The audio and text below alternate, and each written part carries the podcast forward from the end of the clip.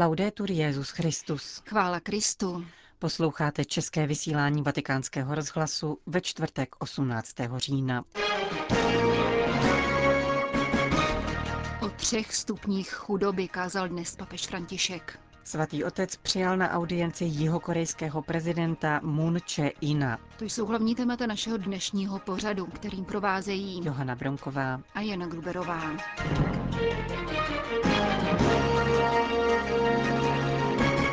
Zprávy Vatikánského rozhlasu. Vatikán. Papež František se v dnešní ranní homílii zaměřil na trojici způsobů, jak v křesťanském životě prožívat chudobu, a zároveň opětovně připomenul, že také dnes je mnoho křesťanů pronásledováno kvůli evangeliu. Svatý otec vyšel ze vstupní modlitby dnešního svátku evangelisty Lukáše, v jejímž italském znění se zdůrazňuje, že Pán prostřednictvím tohoto svědce zamýšlel světu zjevit tajemství své přednostní lásky k chudým. V evangeliu se pak mluví o vyslání sedmdesáti dvou učedníků, kteří si na cestu nemají nosit měšec ani mošnu, ani opánky, protože Pán si přeje učedníkovu chudobu a nikoli přilnutí k penězům.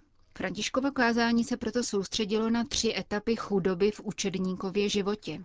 Počínaje odpoutáním od peněz a bohatství, které je podmínkou pro započetí učednické cesty. Předpokládá se zde chudé srdce, vyzdvihl papež a doporučil střídmé využívání organizačních struktur, které by se v apoštolské práci mohly jevit jako známka bohatství.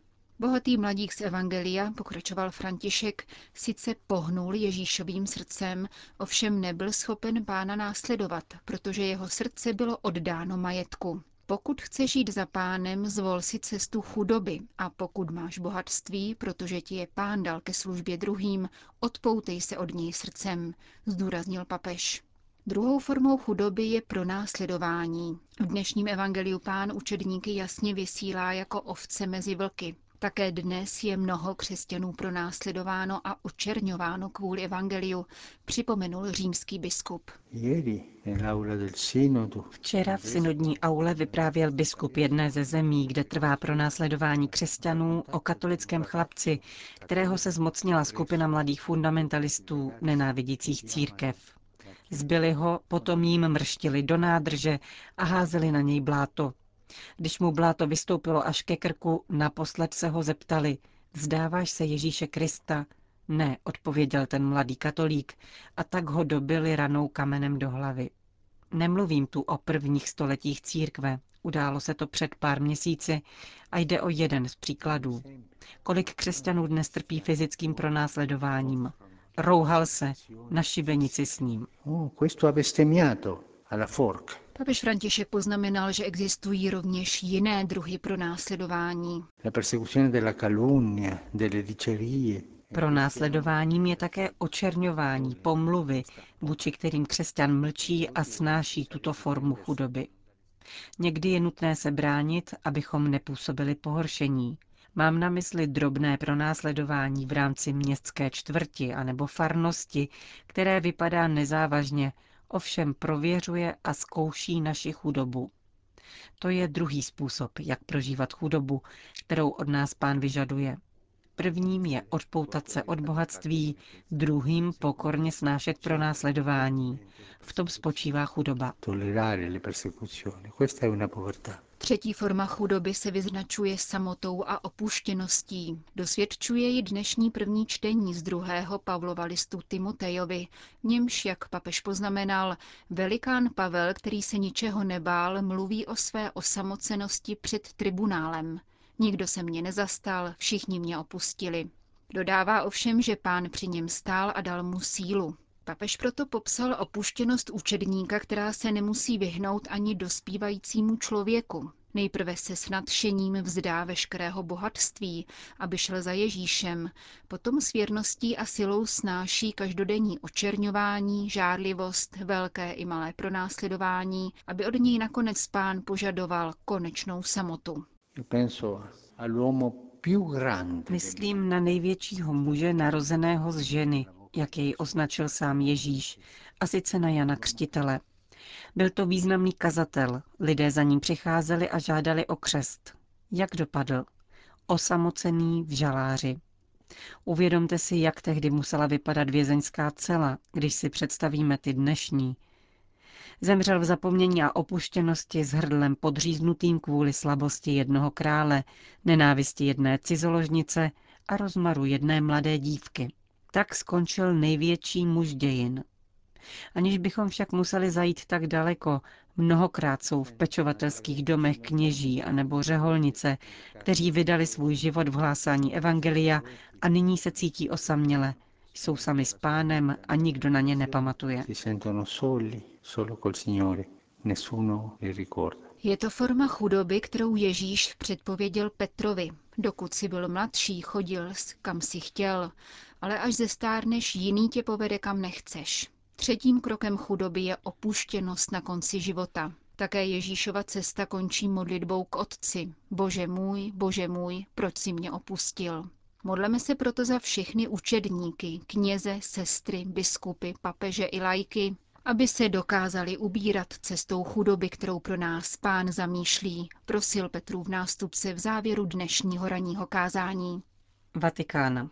Včera v podvečer předsedal kardinál státní sekretář Pietro Parolin mši za mír na korejském poloostrově za účasti jihokorejského prezidenta Moon Jae-ina.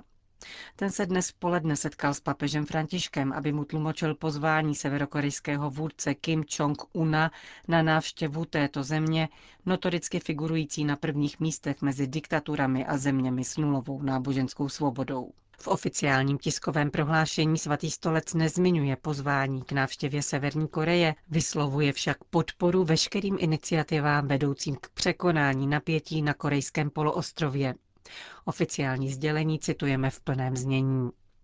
Svatý otec František dnes přijal v Apoštolském paláci ve Vatikánu na audienci pana Moon Jae-ina, prezidenta Korejské republiky, který se následně setkal s kardinálem státním sekretářem Pietrem Parolinem a s monsignorem Paulem Richardem Gallagherem, sekretářem pro vztahy se státy.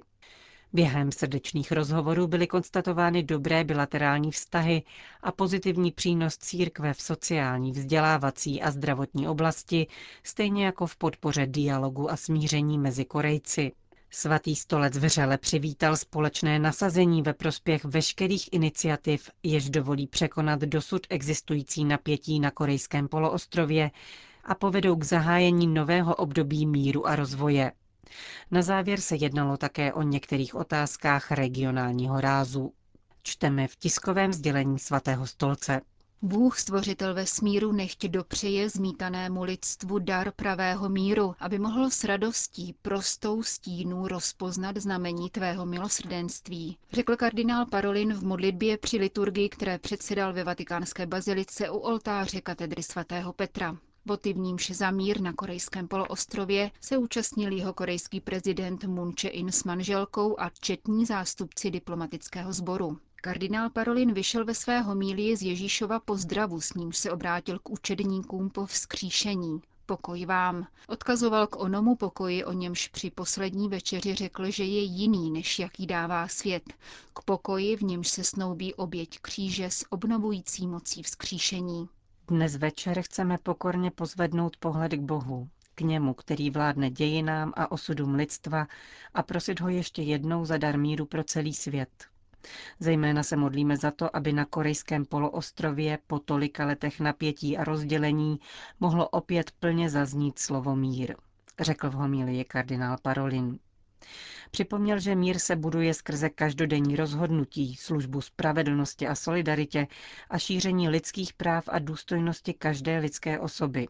Zároveň však věřící člověk vnímá, že pokoj je především božím darem a projevem jeho přítomnosti. S poukazem na slova papeže Františka vatikánský státní sekretář zdůraznil, že tento boží pokoj přesahuje pouze pozemská očekávání a není pouze plodem kompromisu, nýbrž novou skutečností zahrnující všechny dimenze života, včetně tajemství kříže. V závěru homilie se kardinál Parolin odvolal k boží milosti, díky níž se cesta odpuštění stává možná, rozhodnutí pro bratrství mezi národy konkrétním faktem a mír konkrétním horizontem sdíleným navzdory různosti členů mezinárodního společenství. Prezident Moon Jae-in ve své promluvě připomněl dějiny katolické církve ve své vlasti podpírané hrdinským příkladem mnoha mučedníků a vynikající mimořádným vztahem k božímu slovu, které vzbudilo křesťanské hnutí mezi lidmi ještě před příchodem misionářů. Sám se hrdě přihlásil k dědictví této církve zachovávající v těžkých dobách solidaritu se slabými a pronásledovanými a bojující za demokracii a lidská práva. Na korejském poloostrově nyní dochází k historickým a potěšujícím změnám, pokračoval jeho korejský prezident. Připomenul, že jeho severokorejský protějšek Kim Čong-un v září přijal společnou deklaraci, v níž se obě strany zavázaly k ukončení vojenské konfrontace, k zachování míru na celém korejském poloostrově a k jadernému odzbrojení. Stahujeme zbraně a hlídky z demilitarizovaných zón, provádíme odstraňování min. Západní moře, které bylo v minulosti dějištěm konfliktů, se nyní stalo mořem míru a spolupráce, ujišťoval prezident Moon Jae-in ve svém vystoupení. Jak připomněl, eskalaci napětí v zimě loňského roku prolomila revoluce rozsvícených svící, která se stala podnětem k tomu, co nazval zázračným obratem. Jeho korejský prezident vyjádřil hlubokou vděčnost papeži Františkovi a svatému stolci za velké povzbuzení a podporu v úsilí obou Koreí o mír a k obnovení vzájemného bratrství. Láska k lidstvu, jejímuž rozkvětu napomáhalo křesťanství a evropská civilizace, přesáhla čas a prostor, aby přinesla povzbuzení pro korejský poloostrov. Deklarace o ukončení války na korejském poloostrově a podpis mírové dohody bude znamenat skoncování s posledním režimem studené války na zemi, konstatoval prezident Moon Jae-in. Modlitby za mír na korejském poloostrově, které zazněly v bazilice svatého Petra, se rozezní jako ozvěny naděje v srdcích obyvatel obou Koreí, jakož i všech lidí na celém světě, kteří touží po míru, dodal v závěru své promluvy jihokorejský prezident. Vatikán. Nejlepšími evangelizátory mladých lidí jsou jejich vrstevníci, kteří se je nesnaží o ničem přesvědčit, ale dělí se s nimi o své štěstí, říká otec Daniel Ange, zakladatel mezinárodních škol evangelizace Mladí a Světlo. V těchto dnech se setkal s účastníky biskupské synody a vybídl je, aby se v synodní aule zabývali tématem evangelizačních škol. Daniel Ange zdůrazňuje, že církev takové kurzy pro mládež velmi potřebuje. I v jiných náboženstvích se osvědčuje vyhrazování roku věnovaného Bohu na prahu dospělosti. Mají jej buddhisté, ale také mnoho evangelikálních komunit. Dobrá zkušenost je s ním také v katolické církvi. Mladí lidé od nás chtějí evangelium, říká otec Daniel Ange. Stále více si uvědomuji, že se nesmíme bát hlásat mladým lidem evangelium v celém jeho radikalismu. Mnoho z nich totiž pociťuje radikální touhu. Stačí se podívat na Francouze, kteří někdy už ve věku čtrnácti nebo patnácti let odjížděli do Sýrie nebo Iráku účastnit se džihádu. Když se jich ptáte, proč to dělají, odpovědí chci jít do ráje. Řekli mi totiž, že za zabíjení nevěřících půjdu do ráje. Touží po ráji a kvůli tomuto ráji jsou schopni čelit obtížím všeho druhu. Je to hrozivé. Kdyby ale potkali svědky pravého ráje, Ježíšova zmrtvých stání, nejeli by zabíjet nevěřící, ale sami by se připojili do některé evangelizační školy. Je zapotřebí odpovědět na touhu, která je v mladých lidech. Často se jim chceme podbízet. Říkáme, dělej si, co chceš, Pán Bůh všem odpouští. A proto mladí odcházejí do sekt, do evangelikálních skupin nebo se připojují k islamistům. Mladý člověk chce něco, co má sílu. Daniel Ange se vyjádřil také k nedávným sexuálním skandálům. Zdůraznil, že církev musí být vzorem očištění. Zároveň se však nesmí přistupovat na žádná ze všeobecňování, protože by to bylo nespravedlivé a ubližovalo by se tak mnoha skvělým kněžím. Musíme mít stále na paměti, že skandály se týkají zanedbatelné menšiny, že církev je krásná a dělá mnoho skvělých věcí, připomíná otec Daniel Ange. Končíme české vysílání Vatikánského rozhlasu. Chvála Kristu. Laudetur Jesus Christus.